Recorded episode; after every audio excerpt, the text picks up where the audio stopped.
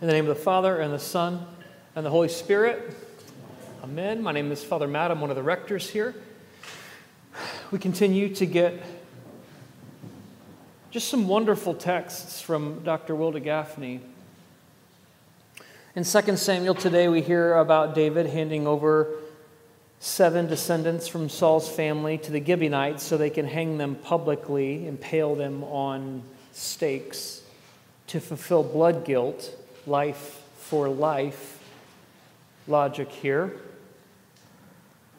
And then Jesus says, You've heard it said, an eye for an eye or tooth for tooth, but I tell you, do not resist an evil person.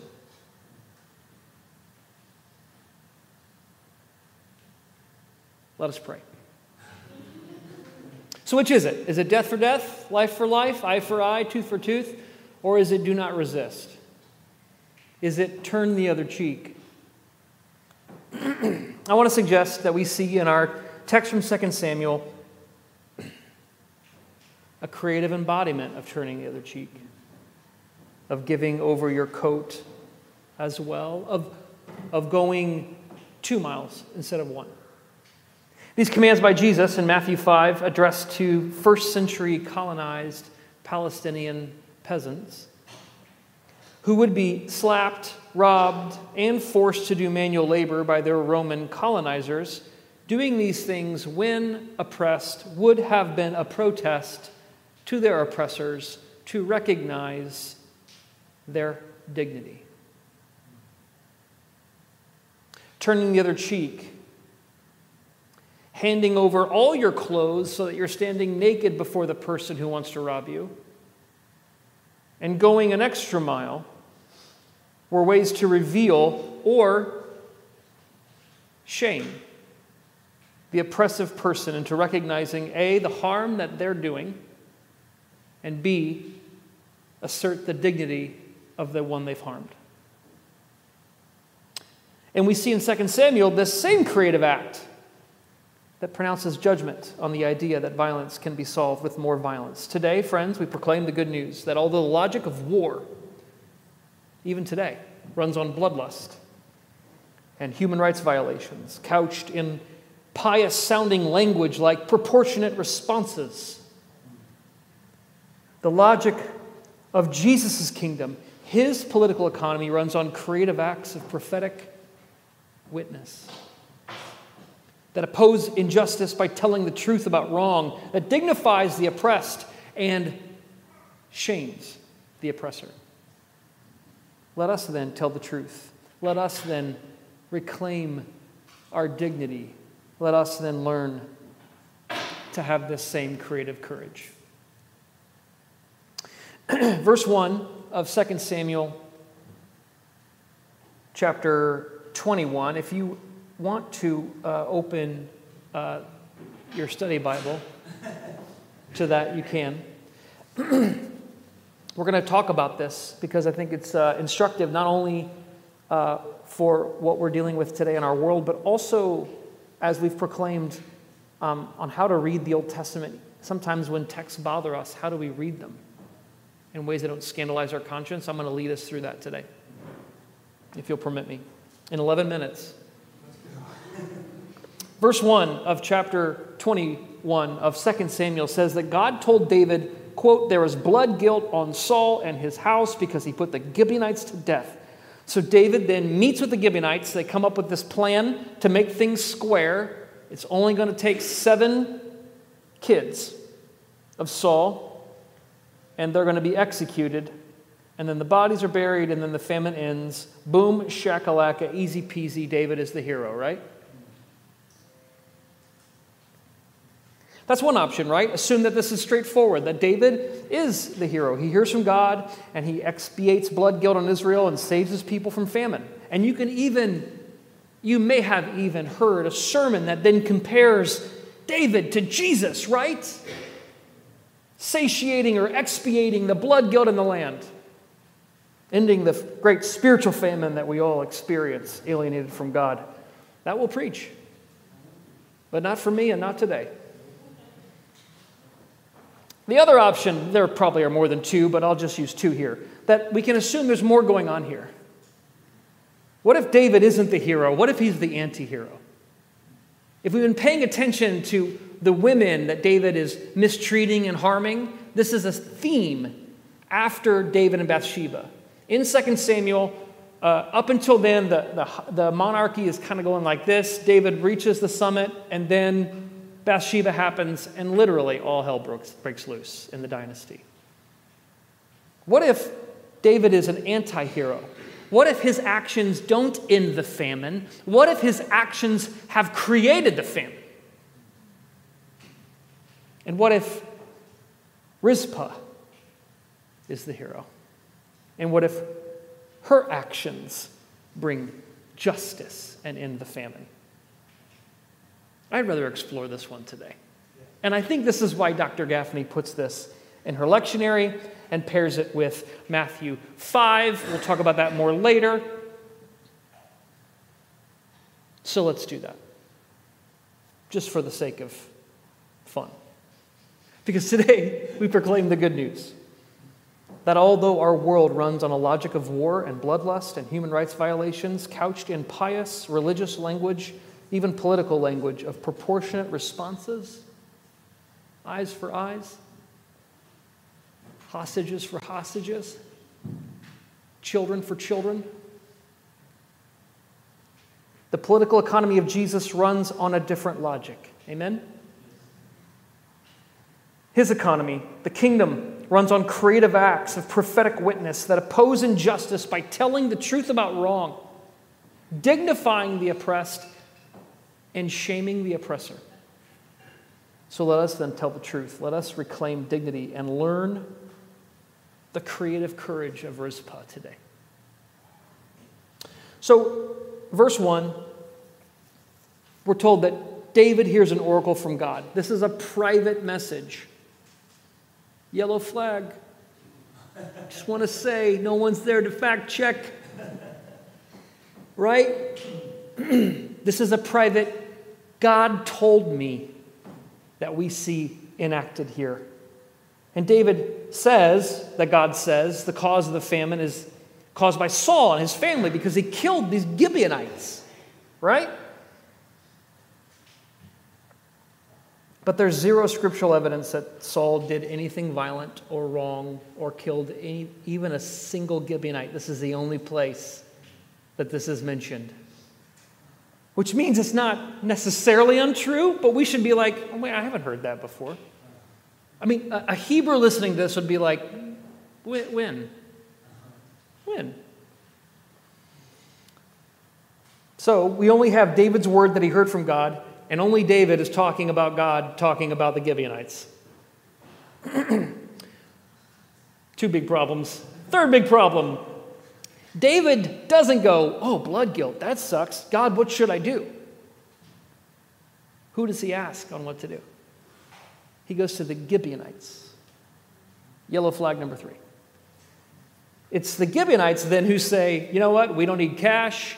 We don't want any dead bodies. We're good. This is verse 4. And then David goes, Whatever you want, I'll do it for you. Red flag number four.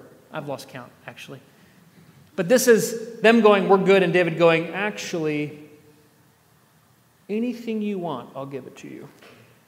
That's in verse 4. Does this remind you of any th- other story where a king says, Whatever you want, I'll do it for you?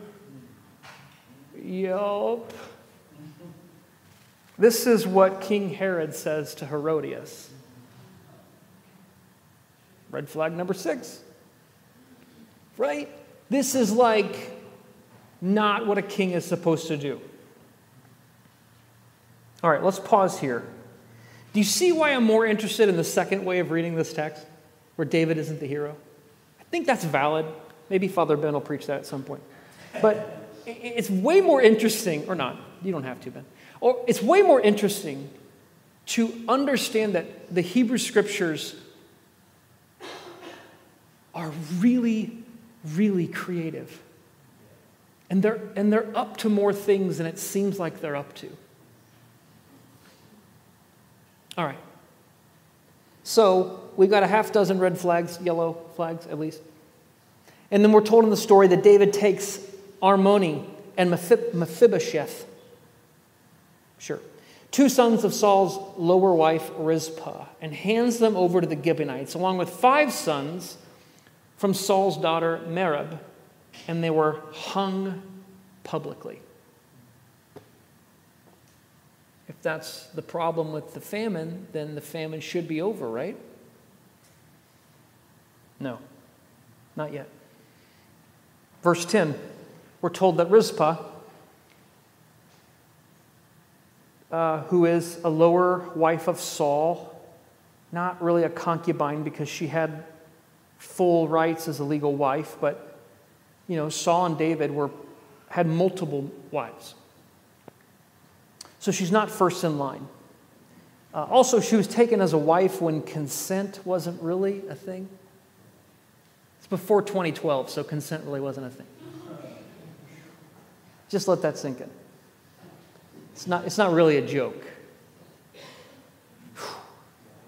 Also in 2 Samuel 3, we're told that Saul's former commanding general, Abner, is, he's accused of raping Rizpah after Saul's death, and he doesn't deny it. So the reader, that's you and me, are left to think, well, yeah, he did that. So Rizpah is a lower wife of Saul, a sexual abuse survivor, who has no say over her sons being taken from her. In the text, I think it's verse 8 or 9, we're told David took her two sons. It's the same words as David took Bathsheba. It's this grabbing something that isn't yours. Red flag number 43. So she has no say over her sons being taken from her. David again does what he wants with the women in his life without concern for what they care about. This is quoting from Dr. Gafney. Quote, Rizpah watches the corpses of her sons stiffen, soften, swell, and sink into the stench of decay. She fights with winged, clawed, and toothed scavengers night and day. She is there from the spring harvest until the fall rains, as many as six months. Sleeping, eating, toileting, protecting, and bearing witness. Six months. Six months fighting wild beasts, watching her sons rot in the sun. We could say it like this She makes sure that the injustices done to her sons doesn't get lost in the news cycle. She keeps the public focus on the injustice. She won't let David or Israel forget. She is, we could say, a persistent widow who doesn't stop demanding justice.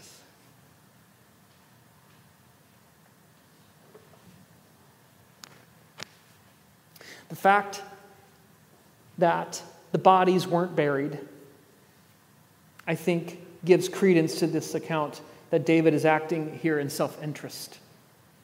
There's no reason, if it's blood guilt, for him not to bury these bodies. None. The entire, unless the entire point of what David is doing at the Gibeonites is to show his political muscle and to besmirch and shame Saul's house. And these kids he killed, or young men he killed, would have been political claimants to the throne that David held. This is from the Jewish Virtual Library. Decent burial was regarded to be of great importance in ancient Israel. One of the most frequently employed curses found in Mesopotamian texts is, quote, may the earth not receive your corpses, or the equivalent. In the same way, one can measure the importance of Israelites attached to burial by the frequency with which the Bible refers to the fear of being left unburied. Thus, one of the curses for breach of the covenant is Deuteronomy 28 26, Thy carcasses shall be food until all the fowls of the air, unto all the beasts of the earth. This is not a mistake. Additionally, just back in 2 Samuel 19, the aged Barzillai, I think that's the first time I've ever said his name out loud, did not wish to go with David. And this is what he says quote, I'm not going with you, quote, that I may die in mine own city and be buried by the grave of my father and mother. This is super important to Hebrews. So now this picture is emerging, right? David intends these bodies to be impaled on a stake, i.e., lynched, and left out to be eaten by wild, anime, uh, wild animals, which the Hebrew Bible says both of those things are cursed. Is anyone who hangs on a tree.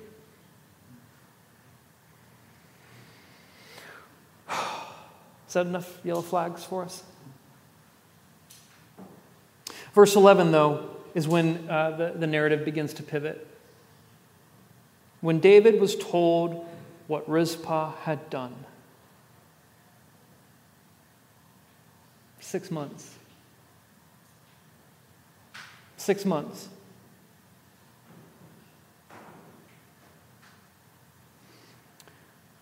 When David was told what Rizpah had done, and here's where it gets interesting, folks, because David doesn't be like, all right, I'll bury your kids, just go home. It's not what happens. When David was told what Rizpah has done, he goes not to her sons first, but he goes first to retrieve stolen bones of Saul and Jonathan. We're told that they had been taken and were being kept by a foreign people.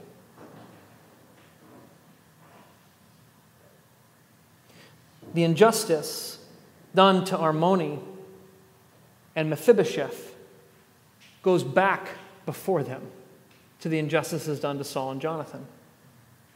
And there's this deep, simmering personal animus that's coming to the surface here. David has been, it's being revealed, has been tolerating his best friend Jonathan and the past king Saul to not be properly buried.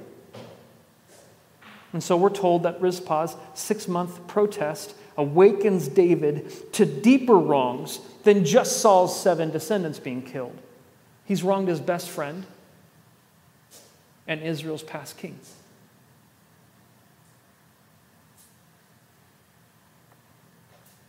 Rizpah's action shames David into justice. Shame, there's a lot to say about shame, and I've only got 30 seconds left. Shame is a powerful tool in the hands of powerless people to protest injustice done against them. Rizpah doesn't have to shame David. David has acted shamefully in a shameless way. And her witness by those dead bodies broadcasts David's shame publicly. This is the same thing Tamar does to Judah. This happens a lot in the Old Testament scriptures, where a woman who's been wronged demands justice by allowing the shame that's been done to them to be public, which then shames the wrongdoer. So David goes and gives Rizpah's two sons a proper burial, and he gets Saul and Jonathan, and he gets the five descendants who've been hung publicly too, and, and buries them all in their proper place. And then, verse 14, we're told once everything the king had commanded was done, the burials, God responded to the prayers for the land. So, who ended the famine? David? I guess. You know, let's give them maybe 9%. Rizpah, right? Rizpah ended this famine. She alone, in her grief and despair, bore witness to the truth of Israel's king acting shamefully. And she protected a dying monument to his shame at an incredible cost to herself.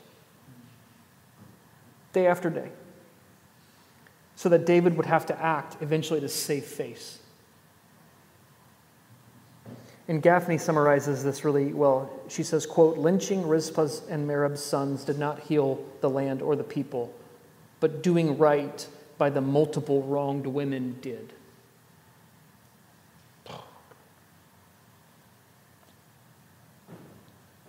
So, what does this mean for us? What do we take away from this today? How do we appropriate this for ourselves? I think it's worth just naming how much damage has been done by people who claim to speak for God. The three words God told me have led to a world of unrighteousness. St. Paul, in our text from Timothy, alludes to this today.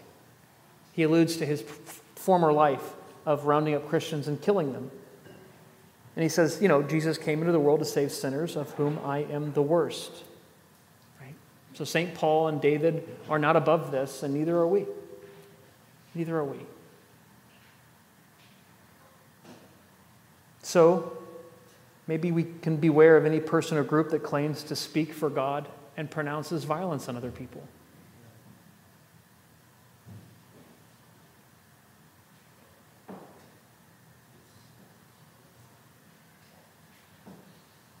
Two, the use of religious language and concepts to justify violence against other people is usually for one's own benefit.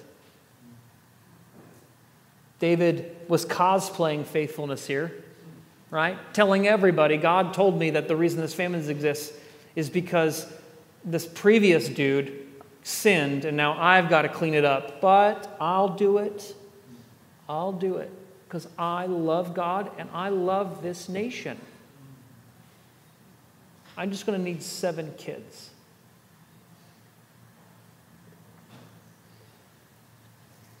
There's been a long history in our country of justifying violence against other people and using God to say that. We're on, uh, we're on ground that was taken from indigenous people because God told Europeans 300 years ago that this was theirs.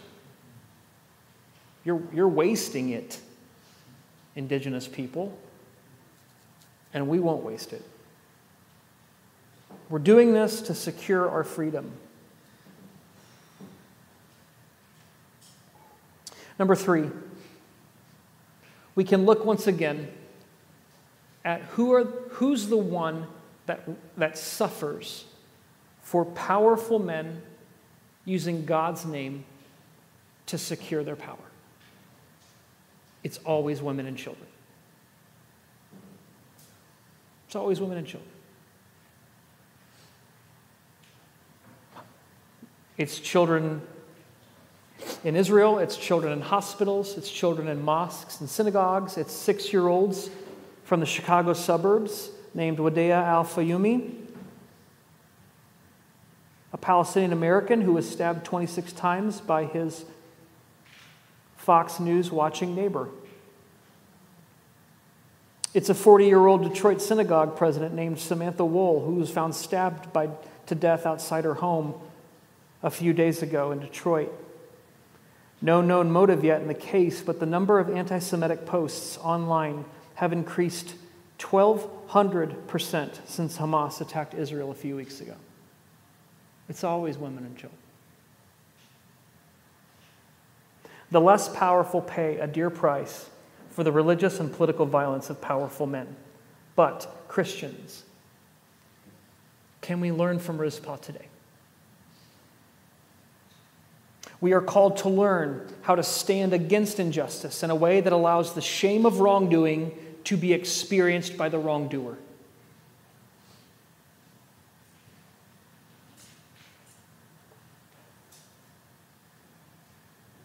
This is what Matthew 5 is about. When Jesus turn the other cheek is often used to tell people to not respond violently to violence. And yes, it's that, but it's more than that. Turning the other cheek is a demand for dignity. Slapping was a backhanded thing.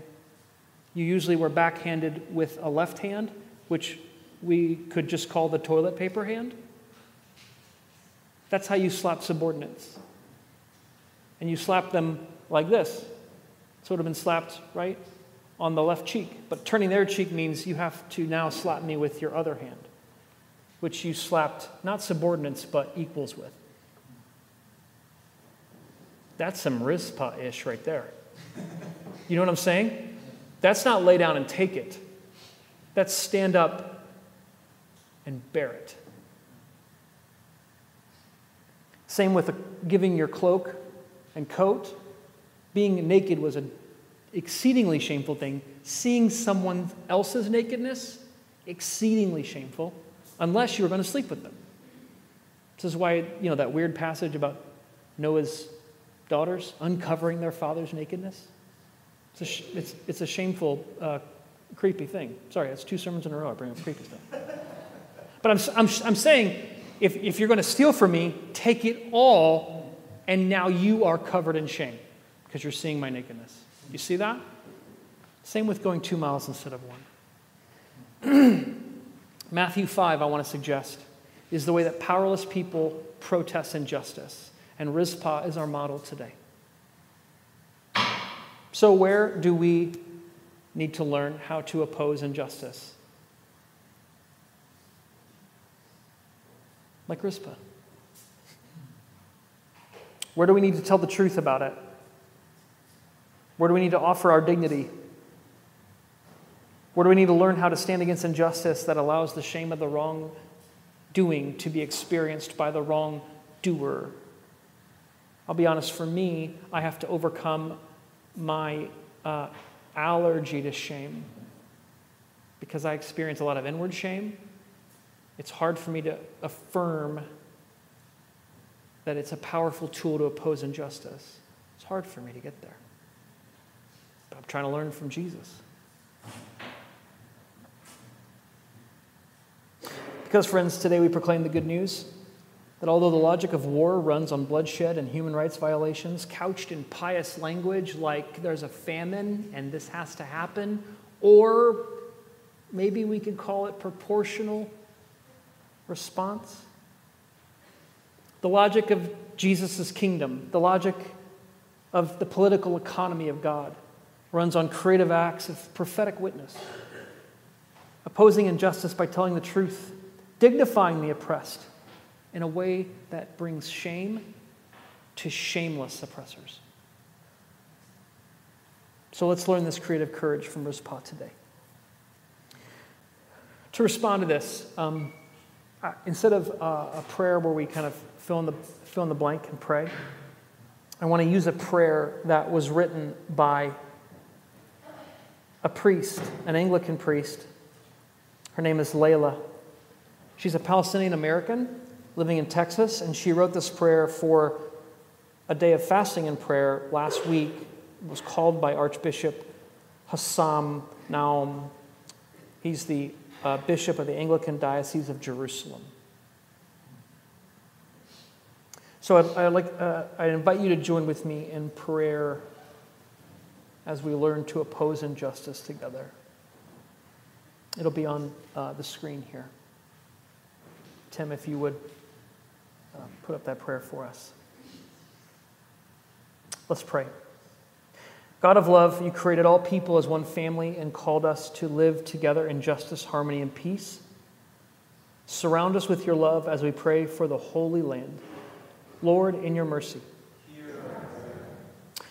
God of righteousness, who demands that our worldly governors take up their responsibility to protect those in their charge and uphold the dignity of all human beings. Pour out your wisdom into the leaders of this world, especially Benjamin Netanyahu, the leaders of Hamas, and Joe Biden. For all who bear such responsibility, that they may put the good of the whole over their own greed for power. Lord, in your mercy. God of compassion, who even in the darkest times shows us your path, we give you thanks for all those who, in the face, face of crisis wrought by evildoers, work to help the helpless, to hold out hope to the desolate, to speak for the voiceless, and to bring understanding and knowledge to a world darkened by ignorance and hate. For our siblings who risk much to aid others, that their actions may be successful and their words may be heard, Lord, in your mercy. God of mercy, who binds up the wounds of those who suffer, bless the victims of the consequences of fear and hate in the last week and over the last 75 years of conflict in the Holy Land. Those injured and traumatized, those bereaved and grieving, those held as captives and prisoners, those who face deprivation and desperation because of systems of violence and oppression, so that they may move forward in this life standing firm in your truth and avoiding the temptation of vengeance. For all whose lives are forever marked by suffering, that they may be blessed with the hope of your presence, Lord, in your mercy. God of life, whose faithfulness to us in never, is never ending, we remember before you those who have died by the violence that has become shockingly routine in your holy land. Receive them into your heart, where they may know the peace and joy of eternal life in you. For all who have died, that they may rest in that place where pain is no more, Lord, in your mercy. God of justice, who calls us to uphold the dignity of every human being, every child of this earth, beloved of you, empower your church to help you heal this terrible cycle of violence and revenge. Give us courage to rise above our fear that nothing can be done in the face of the conflict and chaos of our own creating. Grant us the conviction to advocate for change and to work for the establishment of your peace, your shalom, your salam in this broken world. For your dream of justice and peace on earth, and for us that we may take up your call and build it. Lord, in your mercy. All this we pray in the name of the one who offered his life so that we might live, Jesus the Christ. In the name of the Father, and the Son, and the Holy Spirit.